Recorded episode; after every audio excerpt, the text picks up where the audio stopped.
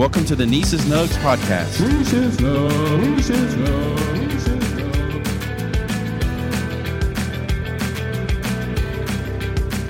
What's up, friends? Welcome back to the Nieces Nugs podcast, season two, episode 11. Today on the podcast, we are going to continue talking about the cruise industry, but specifically talking and focusing on cruise ports.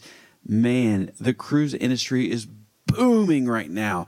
And it is important for you to know if you get on a cruise, hey, where are you going? What are the options? You can Google almost any different places you want.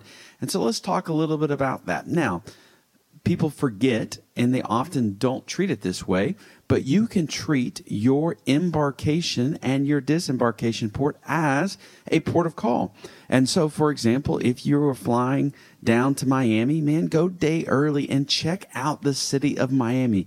You can do a stadium tour of the Miami Marlins Park.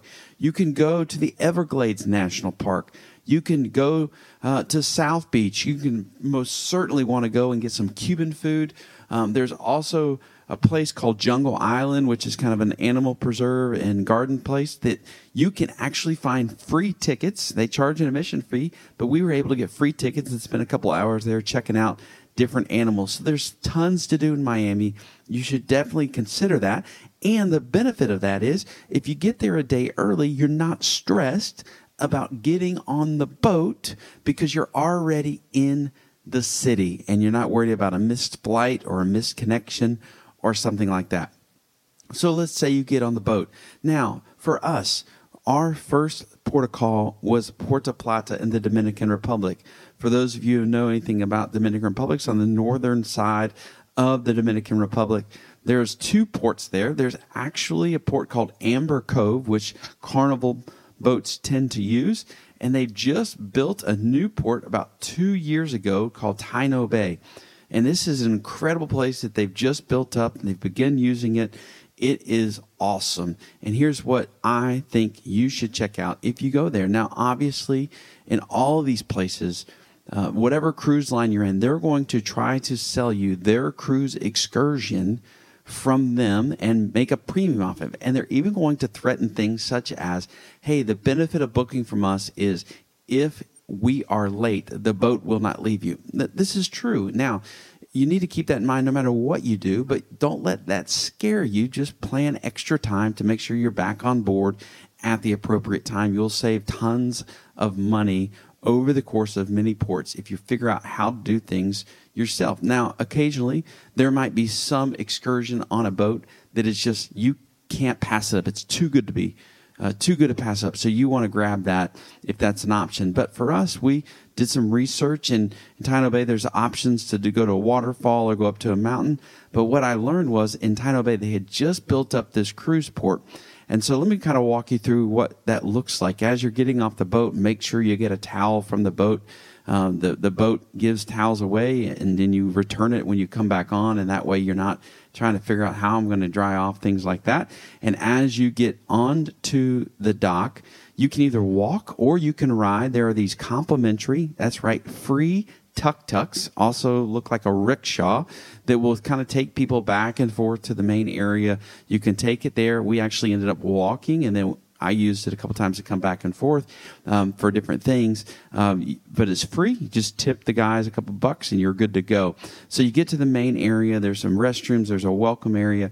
You just keep walking. You walk by some shops and you'll see some people meeting there for excursions and things like that.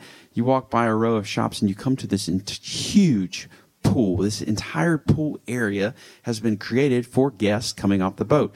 You grab a couple loungers. We grabbed about four chairs for our entire family, put our stuff down. The pool is right there. And then we walked around a little further. There was a, a lazy river area that's kind of built on a beachy area where you can grab an inner tube and just kind of lazily float in the river. It's nice. But uh, at the pool, there was entertainment, there was a DJ, there was music, there was dancing, all kinds of stuff going on. It was close enough for me that I could go back on board and grab a couple food items if I wanted to. Uh, but they also have have food and things you can buy in the area, so you don't have to go back on board. We spent the entire day there, minus about an hour. My, my wife and I decided to go check out the city itself of Puerto Plata. Now, anytime you leave, the cruise port, you just kind of have to have an idea of your bearings and know where you're going. And also, anytime you come to the end of the cruise port, you need to make sure that you have the identification you need to get back in because they do check for security reasons there. But as soon as you leave, there's also going to be people trying to sell you taxis and convince you to take rides and things like that. Well, you can walk from Taino Bay in Puerto Plata into the downtown area at, and it's super easy doesn't take long, and there's a couple things you should check out. You should check out Umbrella Street, really cute town uh, area where there's a street where umbrellas are hanging, and it's just great pictures and really um, some cool shops and things like that. There's also a Pink Street where everything's pink. Um, another cool picture spot. Uh, there's a city square called Independence Square where famous church sits there, and just it's a it's a a staple in the town. Um, I also like to go into some everyday stores that people in the area would actually shop at, and so we did that a couple times. We walked around for maybe an hour, hung out, and came back to the pool, uh, and then relax the rest of the day. They also have some all-inclusive options um, in the Dominican Republic that you can set up that excursion and do that. For us, this was great. Taino Bay was a great place to go, relax, take the kids with us, hang out at the pool, swim as much as possible, and get back on board. Uh, and it was just, it was more than what we needed. So it was great. I encourage you that if you end up in Taino Bay, for this. If you go to Amber Cove, your options are going to be a little bit different. Uh, but man, Google's your friend. You can check things out, but also think about excursions that you may or may not want to do. We would have just gone to a beach had we been uh, docked at Amber Cove. And so we get back on the boat. The boat pulls out the next day. We pull into St. Thomas, Charlotte Amalie, St. Thomas. Great place. We had been there before, uh, and we actually did an island tour last time we were there. Uh, and so this time we were just, we kind of knew what we wanted to do. I personally wanted to get on a boat and go over to St. John, but since the entire family was with us, we decided to just get a taxi and go to Magens Bay. Magens Bay is a famous place in St. Thomas. Uh, many cruisers go there. There's taxis waiting for you right outside the boat to take you there. Um, there's not a lot of negotiation there, so sometimes you get kind of railroaded into a certain price and you get on there. Now, listen, the taxi situation is what it is. You're sharing, especially if you're going to one of these beaches, these famous beaches, you're sharing the, the taxi with about 20 other people and uh, it's an open air taxi, and there's no seatbelts, and you're holding on. And so we put our kids in between uh, the adults, and we went for this ride. Now, if you have been to St. Thomas, you know that it's not a flat island. It is a very hilly and mountainous island. In fact, there is an area called Mountaintop where you can look over and see all around and what St. Thomas has to offer.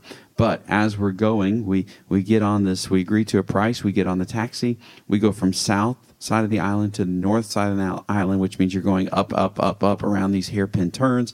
And then once you crest it, you're going down. And it gets a little scary, but ultimately, uh, it, you got there, right? And so it take costs an additional five dollars for an adult to get into Magens Bay. Uh, if you're under twelve, it's free. So if you have kids with you, it's free. They drop you off at the main area, and they try to talk to us about a, a meeting time or departure time, and the group with us was all over the map. So we just figured out, you know what, we'll figure out a way to get back. There's tons of taxis there. And so when you get there, it looks super crowded and it is there's a lot of people there because this is actually one of the excursions that the boat itself takes. And so they're dropping everyone off there. But Magens Bay is a big, big area. And the further left you walk, the less crowded it gets. And honestly, it's super nice down there as well.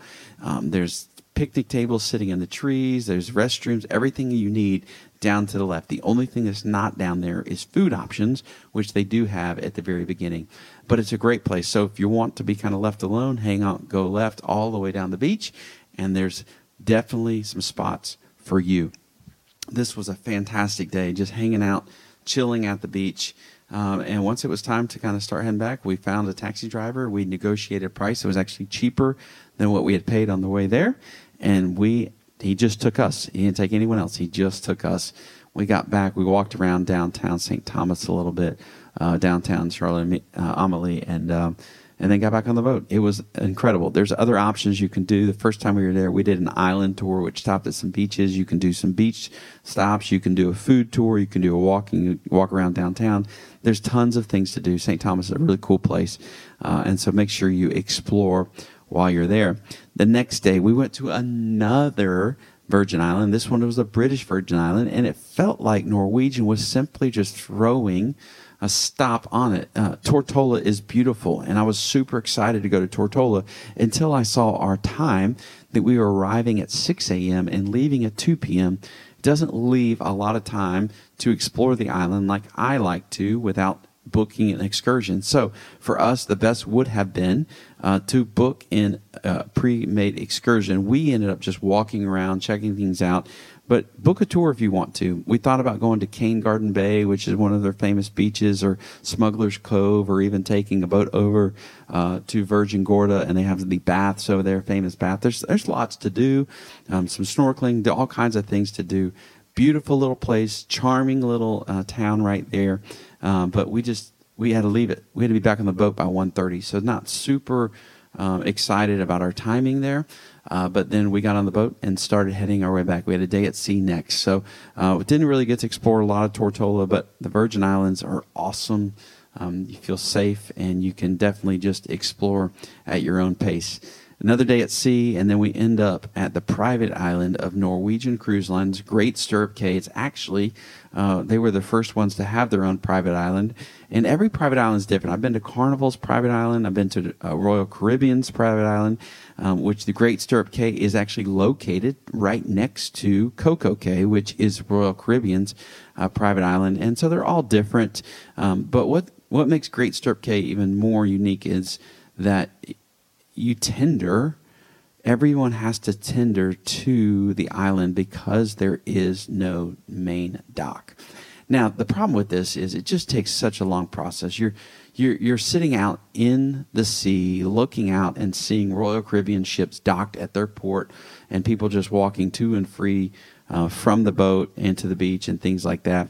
And here you are. It takes about an hour. The process took about an hour for us to get onto a boat the boat to go to land, the boat get off the, and then to get where we needed to go. It took an hour there, an hour back, and so you end up just wasting a lot of time. It's just kind of frustrating.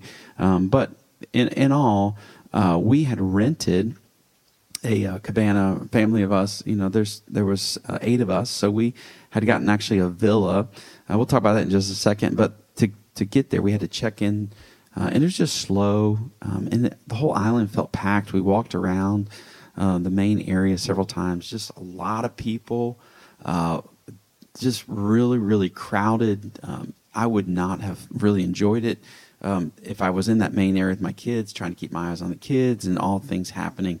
Um, there were some shops, there were some things you could do, definitely some activities, zip line course, ropes course, whatever. Um, there was food. Food is included on the island. You just have to kind of there's a buffet area and there's some other like a taco truck and some other things, but it just seemed really really crowded. The, the, what we were was actually called the Silver Cove Villas. There's 38 of them total, and these are really it's a really private section, and so you have this entire cove just for the people who are in these villas. Um, they were inside air conditioning if you want to sit inside, an outdoor area to sit, uh, really easy access to the beach and the water. Uh, it was fantastic. And um, we, uh, as a group, rented this from um, Norwegian Cruise Lines. And actually, my brother in law and sister in law took care of that. But it was something that they had secured from them, and it was great. It was amazing because of that. Um, we, we had service. Anytime we needed something, they would bring us something. There were other cabanas that you could rent, and I would have been disappointed if I'd rented some of those because they weren't really on the beach. They were actually up on a hill and right in the crowded area. It just seemed like they didn't make a ton of sense when they built them, uh, and so it, it, was just secluded away from the actual where you wanted to be. Whereas in Silver Cove, you had access to everything right there. Um, having been to several private islands, um, I would say this that it felt like that Great Cay had more amenities and more things than Carnival's um, Half Moon Cay does. Uh, but uh, man, Perfect Day at Coco Cay absolutely smokes Norwegian Cruise Lines uh, Great Stirrup Cay out of the at the place. But if you're on a boat, if you're on an NCL boat and you end up at Great Stirrup Cay, and man, I would really think about where you want to be, um, or even getting there early because it just got super crowded. It was chaotic. It was hectic. Um, and uh, I don't think I would have enjoyed the day um, had I not been in one of those Silver Cove villas. So the boat then comes back to Miami. And uh, I've already detailed this in a prior episode, but man, getting off the boat was a nightmare. And so here's what I would say: if you if you're traveling, just you, maybe you and a couple, uh, or two adults, or maybe all adults, man, I really, really, really would encourage you to to just load your own luggage off. Um, when you are relying on the cruise line to get your luggage off and there's a certain time things it just takes way too long. And so if you're not first off the boat man just go ahead and chill out and be the last off the boat because it is chaotic especially if you're on ncl if you're especially on escape they didn't know what they were doing and things like that. At the end of the cruise i don't prefer to travel around. I know my in-laws did an excursion after the cruise but we just went straight to the airport and flew home. So tons to do. There's some um, ports of call for you. I think every place you go has something to offer. Uh, we knew we wanted to do a couple beach days. We, we knew we wanted to just kind of relax. This wasn't really about going and doing a bunch of stuff. Maybe when my, my girls get a little older, it will be. Um, but there's always something you can do. And the way cruises get in your pocket even more uh, is by selling you upsell stuff, whether it's excursions or drinks or whatever else. And so figuring out the best way to do these things is my number one recommendations for going to these ports of call. There's always something to do, no matter if you're doing a Mediterranean cruise or a Caribbean cruise or just going to the Bahamas or an Alaskan cruise. There's always something you can do that doesn't require paying a premium from the boat. If you if you want to do that and take away all the worries, by all means do that. Uh, but I enjoy going to see several kind of crafting my own experience uh, and enjoying it that way. So that's what I have for you today. We'll talk about m- more ports next time I come back for a cruise. Uh, but man, I'm telling you what, we got some exciting episodes coming up. So make sure you're staying tuned, following us, listening to the episodes, telling everybody about the Nices Nugs podcast, and helping people save money one trip at a time. Talk to you later.